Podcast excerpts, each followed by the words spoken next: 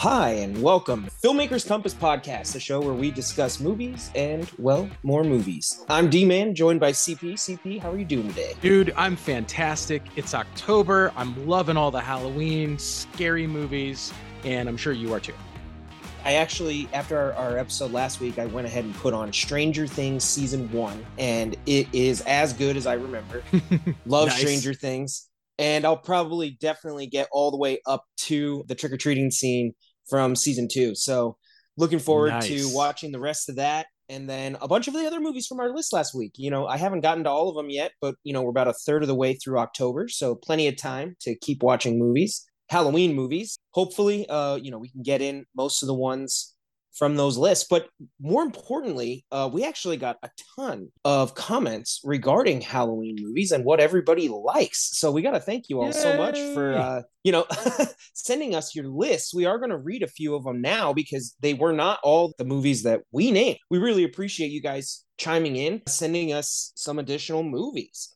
First up, I'll do one and then throw it over to UCP. But uh, first up is SD Photo and Video, top five Halloween movies. Beetlejuice, Hocus Pocus, Orson Welles' War of the Worlds, mm. Silence of the hmm. Lambs, which is, you know, a classic horror film, and any Alfred Hitchcock movie. So great list there. I, I'm a little surprised, you know, we didn't get any Hitchcock in our list. So that's a that's a great mention right there, I think. War of the Worlds is kind of a an out there one too. I just that's not one I ever think of on Halloween. So I'll have to consider that. First person I'm gonna give a shout out to is actually on Twitter, and it's Bear Down Chicago Bears. He okay. reached out to us with Halloween, Nightmare on Elm Street, Scream, Friday the 13th, and Blair Witch Project. And those are pretty much just all the best scary movies you could possibly ever watch. Get like two thumbs up for that one. Good job, man. Yeah, great list. Here's one. These are uh, some more movies that we didn't name. This is on Instagram, but they said Casper, Hotel Transylvania, the first one. It's The Great Pumpkin, which I did list, Hocus Pocus, and then The Nightmare Before Christmas, which we did kind of hint at. Where does that fall? I guess for for this person, it's Halloween.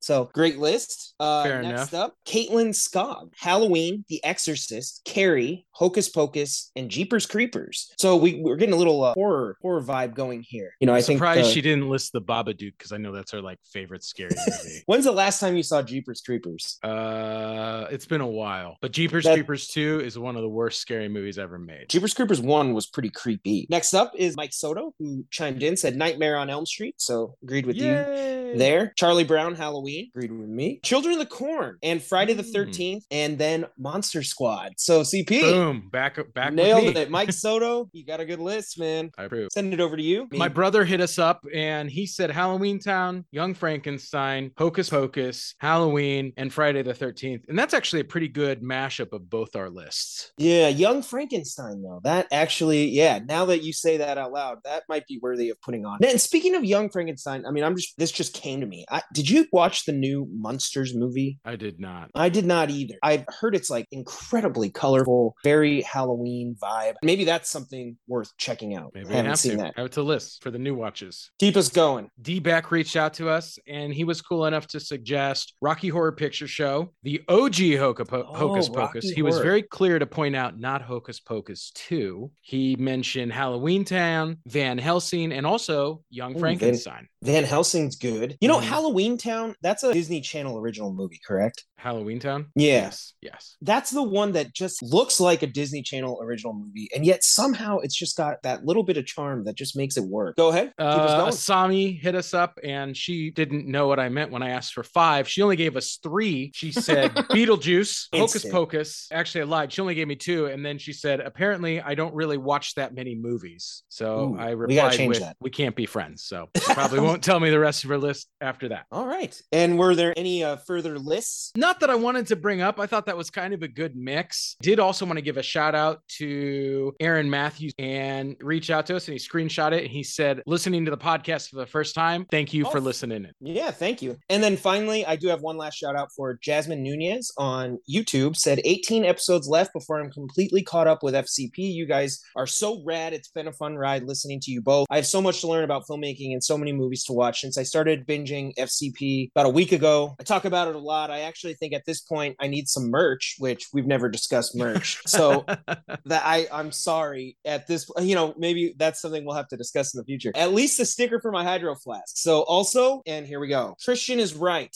Jack and Harry Potter is kind of lame sauce. LOL. Wow. So, yeah, somebody agreeing with Christian. That that's new. I, I like to hear that I'm right. Not something we get on this show very often. Well and, done, CP. Yeah, wow came came through in the clutch apparently. Got got one person in there that agrees with me on something. I do. I got to say thank you all so much for uh, chiming in with your lists and keeping the conversations going. This week's feedback and comments were absolutely fantastic. So thank you all. Glad we could share some of the lists on the show this week. So we'll go ahead and uh, move into our first segment this week. Cp i'm gonna throw it over to you. Obviously this is halloween time. This is where we talk scary scary stuff. And i read a really scary article in the news that i wanted to share with you and the Hollywood Reporter, and they are remaking what I consider a classic, the original American Pie. It's not even 25 years old. In fact, the when did franchise, that come out? 99? 99. The franchise has been releasing the B tier movies pretty consistently. I think they had one come out like a year ago. like the National Lampoons. yeah, yeah, yeah. And Universal's has said, you know what? It's been long enough. We've got enough content. We got some fresh ideas. We're going to reboot the whole franchise. Apparently, none of the original cast in any way is supposed to be involved. This is not like Son of Stifler or anything like that. Mm. It's a fresh new take. They have a, a female screenwriter and director attached who is supposed to reinvent the series series. And I kind of wanted your take on it. What actually comes to mind is how politically correct, I guess, the version in 1999 would play today. I'm guessing the concept of making a pact to try to get laid for the sake of getting laid probably doesn't play as well in 2022 as it did in 99, as well as the act of un no like uh, like she was not actively participating in the webcam scene mm-hmm. where they were filming her without her knowing. I imagine that did not age all that well. In terms of doing a, a reboot i mean you want to revive the brand. That's that's kind of cool. And maybe it does need a slight update for 2022 audiences because sensibilities and the you know kind of hyper wokeness of today's youth might not enjoy the 99 version the way it was received at that time. Well i think that's part of it. It's obviously a movie out of time for what's considered acceptable these days. I think what's so amazing about the American Pie films is it's really a time capsule to what life was like for teenagers back in the late 90s, early 2000s. And I think that the franchise always captured that very well. It's not just in terms of the plot points, but it's the music, it's the the way people talk, it's the way yeah. people dress. It's as close as you can kind of get to going back to 1990s, early 2000s. No, and I mean, I loved the movie at the time. It's still hilarious. I grew up in uh, in that age. I guess that was geared more towards high school kids. I think we were middle school kids when mm-hmm. American mm-hmm. Pie came out. You know, that was a movie that we grew up on as we went into high school. I don't know. To me, I I still think the movie's very entertaining, hilarious. Stifler, it's crazy. There's a lot of elements that I think work. It's just weird because it's like, would today's youth, the people who would be targeted for that demographic of that movie, so unless you're playing it for like nostalgic purposes or time capsule purposes, would a new generation find that movie as funny as we did in 99? I don't think so. I don't think so either. And that's also kind of why I'm wondering why Universal wants to go back to it. Part of it is I don't think that this has the brand power to warrant continuing with the franchise. I mean, kind of like the American Pie Presents uh, movies or the straight to DVD, straight to digital, and they were never yeah. particularly successful. They kind of tried to do the same thing with Van Wilder. It's like, great, the first Van Wilder was a hit. All the other ones, it's like I don't I don't know why you're trying to re- reinvent a franchise here. It almost seems like you're better off just making a raunchy teen comedy for this generation. Something kind of like like what they did with Booksmart, Good Boys, where it's more in line yeah. with the humor of today's teen generation. It's woker, it's more aware of what it is. And again, those movies were financially successful. They didn't tap into any sort of existing brand. They were just coming of age comedies. They got some notable comedians to be in it and it was successful. I don't know why they are so insistent on revitalizing a brand that I think is is is good as it as it was was already made. And can we also acknowledge that I do not think for a second that teenagers are any less raunchy today than at any point in history. I think they're just a little bit more aware that there's a lot of cameras rolling, that what they say, you know, might be heard by more than just the people in that room. They're just kind of aware to that. But if you've been around teenagers like at the movies, I don't have kids, but I'm guessing they are just as raunchy and crazy as ever. I think so. I don't think that really changed. I think now you just you know, there's a lot more tech out there and you can say what you think and it gets blasted out on TikTok or something, you know, where back in the day it might have just been to your classroom, you know, it's just mm-hmm. different times. Mm-hmm. But I don't think people necessarily are, are any less raunchy. I think teen raunchy teen comedies still have their place. Totally agree. Not really sure what Universal's doing. I mean, give us your thoughts. Obviously, they haven't really released a lot about it other than the fact that they are developing it. Maybe they'll get this right. I'm not particularly optimistic because it doesn't seem like the type of thing they're going to get right. It's actually funny. I went tangent. I met Warren Zide, who was the producer of the film a couple okay. years back, and he was talking about the process of creating at the time this very famous raunchy teen comedy. And the big thing that he pointed to was he said, We kind of just got a young writer and we said, Listen, go out there and write the most high school story take everything you remember and make it as funny as you can, cut it together later and see how we can make it work as a movie. And that's kind of what happened. And it was really sort of amazing because they got this movie that I think a lot of people at the time appreciated because it captured certain essences of high school life that the coming of age movies that everybody remembers that do them well capture so vividly. I mean, can we just acknowledge how great the dad is too? Oh my gosh. He pretty much makes the movie hilarious. When he Levy, gosh, stole the show. oh stole the show. So funny. Another exciting piece of news this last week the trailer for this movie dropped Mario Brothers. It's coming out in April. The internet has a lot of thoughts. Have you seen the trailer, D Man? I have indeed seen the trailer. I have also seen across YouTube, Instagram, TikTok, tons of reaction videos to the trailer, which obviously the biggest thing and biggest concern going into the movie and the trailer was the voice of Mario, who is being voiced by Chris Pratt. Ironically, everybody is a little bit hesitant about whether or not he'll be able to nail Mario, mostly, I think, because the voice actor who does Mario in the games is actually, I think he's a voice actor in the movie, just not Mario. That's so weird. Why not? I mean, we've had the Mario voice. We know it well. It's very distinct. He's this little Italian guy, or that's how his voice comes through. It's beloved and it's been in the games for 30 years. Why not just stick with what we know as opposed to trying to make Chris Pratt sound like this guy? Because he doesn't really do it to me. Well, first of all, we have to acknowledge that Super Mario Brothers, or, you know, Mario Brothers, there was a live action movie in the 90s. Oh, and oh my gosh, 1993.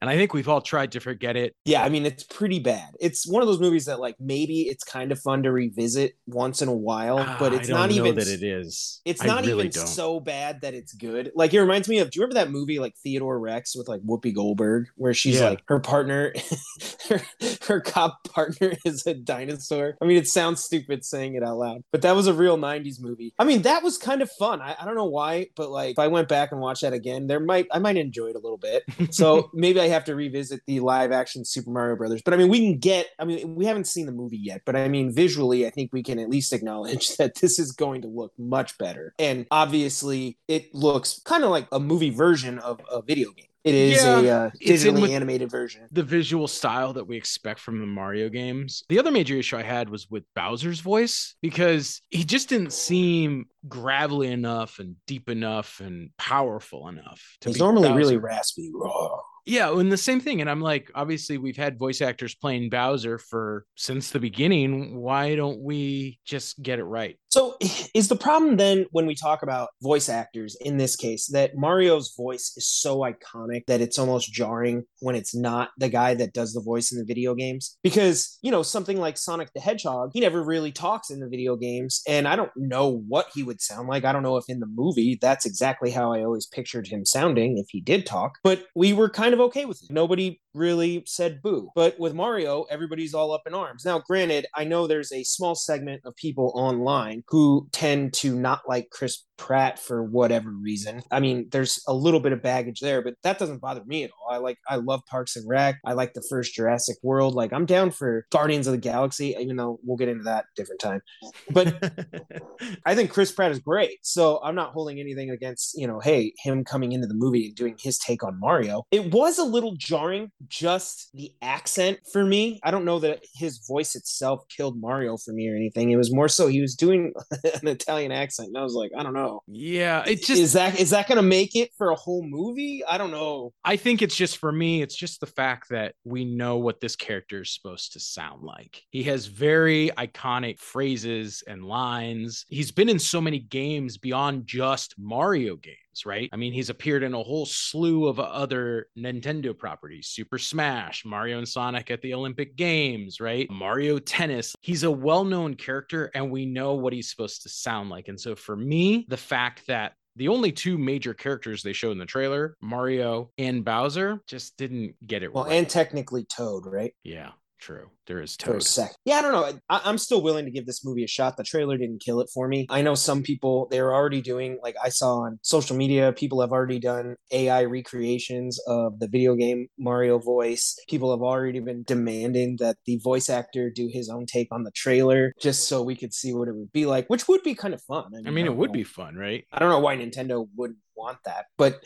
no, the Es- trailer. es- I, I still especially think it looks kinda since for something like this, the draws the character of Mario. I don't think you need to worry about shrouding the movie in quote unquote star power. Mario fans would have gone to see a Mario movie no matter who did the voice, as long as it was slightly close. So I guess that's the thing. I'm just wondering. There are people that are going to watch it because they love this guy and have seen him in dozens of their favorite video games. Are you a fan of the Blue Penguins? They were they were kind of a holes in the in in the video games. Yeah, did you especially ever- remember that N64 level. Didn't you race them? Yeah. Yeah, yeah, and they like. Did you ever kill one? You like throw them off the side of the ledge? Do you remember that? yeah, too? you could pick them up and Yep. toss them. Yep. I do remember that. Yeah. You know, as far as Mario goes, I'm down for a new iteration. Obviously, the 93 version didn't age any better than it looked at time. so, if anything, it's a great time capsule of just how bad things were for video game movies back in the 90s. Hopefully, this movie delivers. I mean, let's face it, video game movies in general, as a genre, have had a tough go. It's usually not pretty good. So, here's to hoping Nintendo can get this right. I have a feeling, based on the fact that there is now like a Nintendo land in Japan and there's going to be one at like Universal Studios or Yeah. something, that Nintendo's hoping maybe to create some sort of MCU shared universe where they can release movies from all their biggest properties. Maybe, maybe not, but that would be my guess that they're looking to extend their brand. I'm assuming just like Iron Man did for the MCU, they really got to get this right because if you don't, maybe the other movies don't follow. So here's to hoping they get Mario right. I mean, I hope so. I would love to see a good Mario movie. That would be a lot of fun. Oh my god, what would the Avengers be? Super Smash Brothers? Now that would be pretty epic. They like had the different properties and then they they released a Super Smash Brothers where it's like a tournament. Oh my god.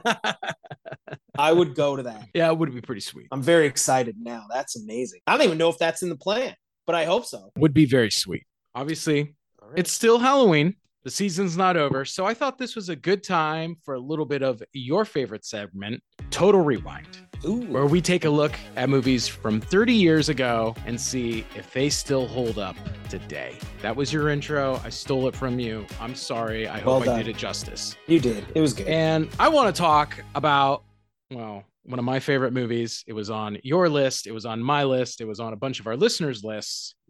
John Carpenter's Halloween. Halloween. All right. Well, we talked a little bit about it last week, but there's a lot here uh, in terms of the the genre that it actually expands the the teen slasher flick. You know, there's so many tropes that come out of this. The babysitter, you know, having the mysterious big monster coming, you know, down. I guess what we would we would consider to be like regular hallways versus I think older horror movies tend to put teens in scary places. Mhm. In Halloween, he's in a very familiar place. He's in your house. He's in suburbia. Yep. Yeah. He also is born of suburbia. He is not a demonic. I mean, I guess uh, well later maybe I don't know. No, but no, but origins, in this one, yeah, just a just a serial killer. yeah, right. He's he's kind of not like a you know demonic monster or like something a vampire or zombie or something. He's like mm-hmm. a guy that has like a really twisted mental hospital past. There's so much here that they they just nail. I'll, I'll throw it over to you. What what do you think? Is there anything that doesn't hold up in your opinion, or well, that aged poorly? That's a great question. Considering that we've seen so many sequels and even and one official reboot and one sort of pseudo sequel reboot of Halloween, it really blows my mind in the sense that I think that this movie still is the best look at it. And I think part of the reason why is mm. John Carpenter doesn't make a movie based around gore and kind of the the horror fanfare, right? Yeah. It's sort of grounded in reality. When you look at horror films now, it's kind of over the top, gratuitous blood, gore, violence, and lots and lots of boobies people love those things and that's part of the reason i think why people watch horror movies and obviously carpenter right there there is a little bit of nudity and there is a little bit of blood and gore and violence but yeah it's it's tamed down enough and what this is really rooted in is he builds the tension slowly. He has the creepy piano keys. It's very Hitchcock in the in the style of making the movie. I mean, there's a good half an hour of Michael Myers stalking Jamie Lee Curtis, and we don't really know why he's stalking her. He just oh, is. So creepy though, when you see him and then he's gone, or she like, thinks he sees him. And, yeah, oh. like the the scene in where he's standing out in the laundry, or I mean, one of my favorite scenes in the movie is when he follows the kid at the school, and we don't even see Michael Myers' face. He's just at the edge of the frame, cut off at the shoulders, and he's walking in parallel as the kids oh, walking man. across the schoolyard. It's giving me chills right now. It's so good, and you're like, oh, Carpenter's just setting us up, and he's saying, "Look,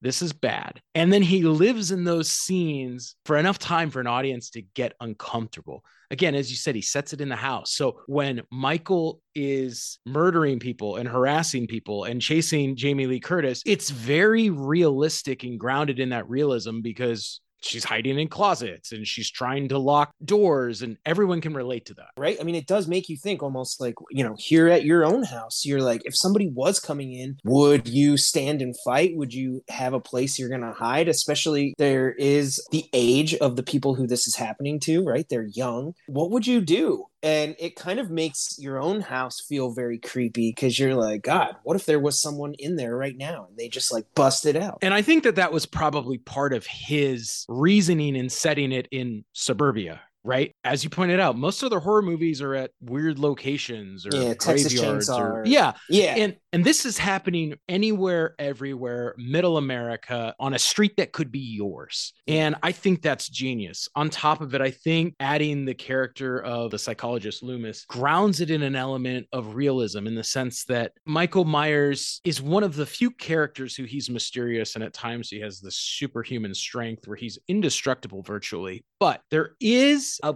backstory.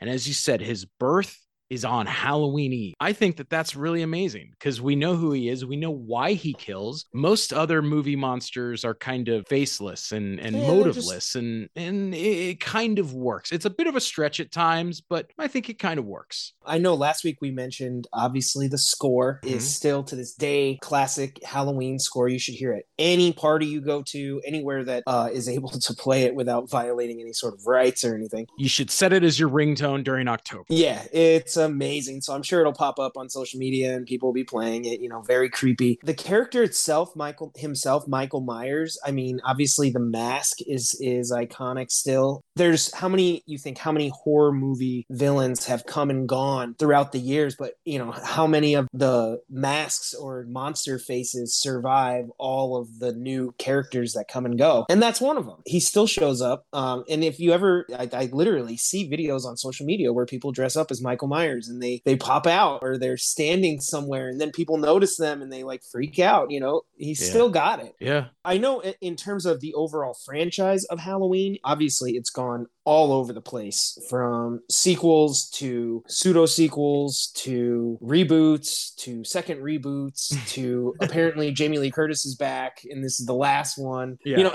yeah, yeah. it's gone all over the place. But you do even have to give credit to Jamie Lee Curtis for the original portrayal of the babysitter because you are like her, you know, you're very frightened with her. To her credit, she does a good job of definitely taking the viewer on that journey. It works. I, I can't think of anything that really doesn't work. You know, like you said, there maybe Michael Myers is maybe a bit too indestructible. Him being a, mental patient, I don't know. I don't know if that's how that would be handled in today's society. I mean, I think maybe the only plot hole is the fact that somehow he learns how to drive, and the psychologist himself points that out in the movie. Like, how did he learn how to drive? I mean, for the most part, the plot works. I think maybe the only complaint that you could have is that as audiences now, and obviously when this movie came out in '78, it was incredibly popular. It was it's one of like I think it's considered like the most successful independent film of all time. I think that goes to Paranormal Activity now. I think you're right. Okay, I think it actually went to uh, Blair Witch Project, and then I think it went to Paranormal. But at the time. I believe you are correct. It was at, in its time, and it you know inspired uh, tons and tons of ripoffs and and and and copies, and it reinvigorated interest in in this type of genre. And I think it's amazing. Well, I don't even think it reinvigorated. I think it created this type of genre and that's a hill I'll die on. Oh, and when bring you it, look bring at it, horror fans. And when you look at this movie, I think the only complaint is that because we've seen so much of it, maybe if you've never seen this movie and you're just now getting around to it, it might feel a little formulaic because cinema has been so oversaturated with this style of movie for the last 30 years, 30 plus years. What year did this come out? 78. Is Terminator just a sci-fi version of Halloween? now that's a that's a very yeah, kind of in some ways. Like the first one, instead of a babysitter, it's a waitress, but like it's like an action sci-fi version of Halloween. Really. Fair enough. I didn't think about that, but I think you're right. It is. I mean, I figured it's at least worth mentioning. So I guess if to any of our listeners, if you guys agree with that assessment, let me know. I mean, you you know if you've listened to this show that we love Terminator 2. So oh, we love Terminator 1 and 2, but as well. And we just love all the Terminators. Yeah. You know, I guess in a lot of ways, like the big imposing kind of faceless man. I mean, Arnold's in as the Terminator, he's not wearing emotions. True. Although he does have guns. That's way cooler, I think. And she also has someone to protect her from the Terminator, whereas Jamie Lee Curtis is all on her own, man. Psychiatrist or bus. all right. I mean, in terms of total rewind, taking a look at Halloween, I have to say that absolutely it still holds up. I think even having watched a ton of horror movies since its arrival, you can still say definitively that the scares, the tropes, all the things that it helped contribute to in future generations of films still work really well. Because sometimes that's not the case. You know, sometimes the first movie introduces these things and other people take it and they do it better. And then you come back to the original and you're like, ah, it's not as good. You know, here, I think they nailed it. Totally agree. I think this movie still stands up. Still a great movie, a great thriller. You got to add it to your Halloween repertoire. I mean, it's called Halloween. What's more Halloween than that? Well, I guess they tried to do that that new movie Trick or Treat from like the 2010s or whatever. Terrible. I actually I never saw it, so I'm not going to judge until uh, I don't watch it. watch it. It's not very good. Okay. Another bad one is there's a movie they came out with that was a kids version of Trick or Treat, and it was called Fun Size. And first of all, Fun Size candy sucks, so why would we make a movie about them? Yeah, who and... who doesn't want to go to the house that's handing out the full size candy bars, right? Well, okay. So last thing I wanted to run by you. Speaking of going to the house handing out full size candy bars, in your mind, what do you think? Just give me three because we could be here all night. Give me the three movies that you think best depict trick or treating. Okay, so these are my favorites. Now, the third one on my list, number three, is Hubie Halloween. Now, if you watch this movie, it's actually a movie that takes place at many different Halloween locations. So that range from a Halloween party to a haunted house to I don't know. They have uh, and then trick or treat. So they have a bunch of different Halloween locations. But I think they they get the color palette right. Obviously, they get a lot of the uh, aesthetic right for Halloween. And the famous scene, I guess, from that movie is after all all the dust has been settled. You know, spoiler alert if you haven't seen it. You know, the next year things worked out and he takes his kids trick or treating. So it looks kind of exactly like you'd think. Number two on my list, we've talked about this now a couple times is going to be Charlie Brown and the Great Pumpkin. Yeah. So animated version of trick or treating. You know, I have to say, is it Charlie Brown keeps getting rocks? Yeah, he keeps getting rocks and everyone else gets candy. I mean, that's so Charlie Brown. Obviously, I love the Great Pumpkin, but they do go door to door and they make it pretty fun in, in Charlie Brown. But number one for me is always the scene in E.T. E.T. the extraterrestrial. And that's because, first of all, Yoda shows up and they actually do a riff on Yoda's Empire Strikes Back theme, which is amazing. So, Hmm. and it's so you slipped another Star Wars reference into this podcast. yeah, so love that. But more than anything, unlike, you know, the first two movies on my list where the trick or treating is more of a montage or more of a scene than it is an integral like part of the story, it sets the scene, I guess, for the night that they're having, but it's not necessarily like if you remove trick or treating, the story couldn't happen, right? In ET, it is built right into the story. They are using Halloween as cover to go set up and be able to see if they can make contact with ET's family. Halloween becomes Halloween and trick or treating, particularly, become an integral part of that story. And for that reason, I think it's number one on my list. Good list. I'm going to go with Hocus Pocus from 93. Kind of is the beginning part of the story. I think it's an important part in showing the dynamic between our characters when an older brother has to take his sister trick or treating. And I thought it kind of, you know, it's sort of a fun look at it. Oh, it Um, totally is. It, yeah. it is. There's a nostalgic element to it, and it totally it showed up earlier. We did shout outs, and it was on almost most of the lists. I think it totally does work. Yeah, it's got it's got 90s Halloween, right? Number two for me is actually 1999's Big Daddy. Oh, that's a great, good, good pick right just there. because it's funny, right? He goes in and the guy's like throwing life cereal and CDs into his into his thing, and like again, I just think that that's such a funny look at trick or treating in general. How he breaks into the guy's house and he's like, "Dude, you're just gonna stiff a kid. This is first time trick or treating." um, hilarious. I laugh about it every time I watch it. I think it's a great scene. And then obviously, I gotta agree with you. ET does it the best. I mean, you talked about the story justification for it, but for me, what I love about ET, it's one of the few movies I felt that really captured what trick or treating used to be like when we were kids. Pillowcases and Yeah, and it's just people everywhere, right? And I feel like, you know, when I take kids trick or treating now, it doesn't seem like it's quite as inundated with trick or treaters. I always thought that that was a really cool portrayal that Spielberg was able to capture in the movie. yeah, you know, it, trick or treating is interesting because growing up in the Midwest, it really was like a neighborhood thing. Mhm. And I feel like out here, you know, I'm in LA area. You know, what I find a lot of is that there's areas that people bring their kids to. You know, they do those trunk or treats, or there's like a specific block that essentially like hosts the trick or treating, and everybody goes there versus like, you know, I just went to my neighbors. If their All right. lights weren't on, you know, then you just skip that house. You just kept walking. Yeah. yeah, if you're a real jerk, you throw things at it. But it was just your neighborhood. It wasn't like there was some place that we always went in order. You know, I, for instance, here in LA, I used to live in Pomona and I tried to hand out candy just outside my apartment. It was a bad idea. Like, Nobody wanted to come up. I mean, granted, if you know anything about Pomona, but it was like nobody wanted to take candy from like this guy. And I was dressed like a Jedi, which was pretty cool. So I would just ignite my lightsaber. And then some kid confused me with Jesus because I had long hair at the time. Yeah. Because you were But that- wearing the, the cloak and he thought you were just as Jesus. Yeah, I hadn't I hadn't ignited the saber yet, so he he didn't know, and I was like, "Oh, I'm a Jedi." It's like, "Oh, that's cool." But you know, I did want to give one kind of honorable mention to. It's not a movie. Now, granted, I had mentioned last week Stranger Things season two. They do a trick or treating scene, which is great. Did you ever see the Halloween episode from Pete and Pete? I'm sure an- I an- did. It was like an old Nickelodeon show. I mean, I remember the the show. 90s. I can't specifically remember the episode. What is it? Oh no, they just they they have they do a whole Halloween night. The older kids come and steal the younger kids candy and like they do all this stuff, but like it, I don't know, I, that to me always seemed a lot like how Halloween was. It was kind of a fun night, you know, Halloween or at least whatever night trick or treating was. As kids, like we got to go out kind of unsupervised. And in the Midwest, I mean, we would do this all the time, but not interacting with everybody. You know, you'd ride your bikes and go to, you know, your fort in the woods or somewhere, you know, it was always just you guys. But Halloween night, because like you said, there were so many people out, it was like a lot of fun. No, dude, I got to check out that episode because that that sounds like a nice trip down memory lane. And you know, trick or treating is just one of those things. Like I don't know, you can't can't do it as an adult. You can fake it, but it's never what it is when you were a kid. It's like the best.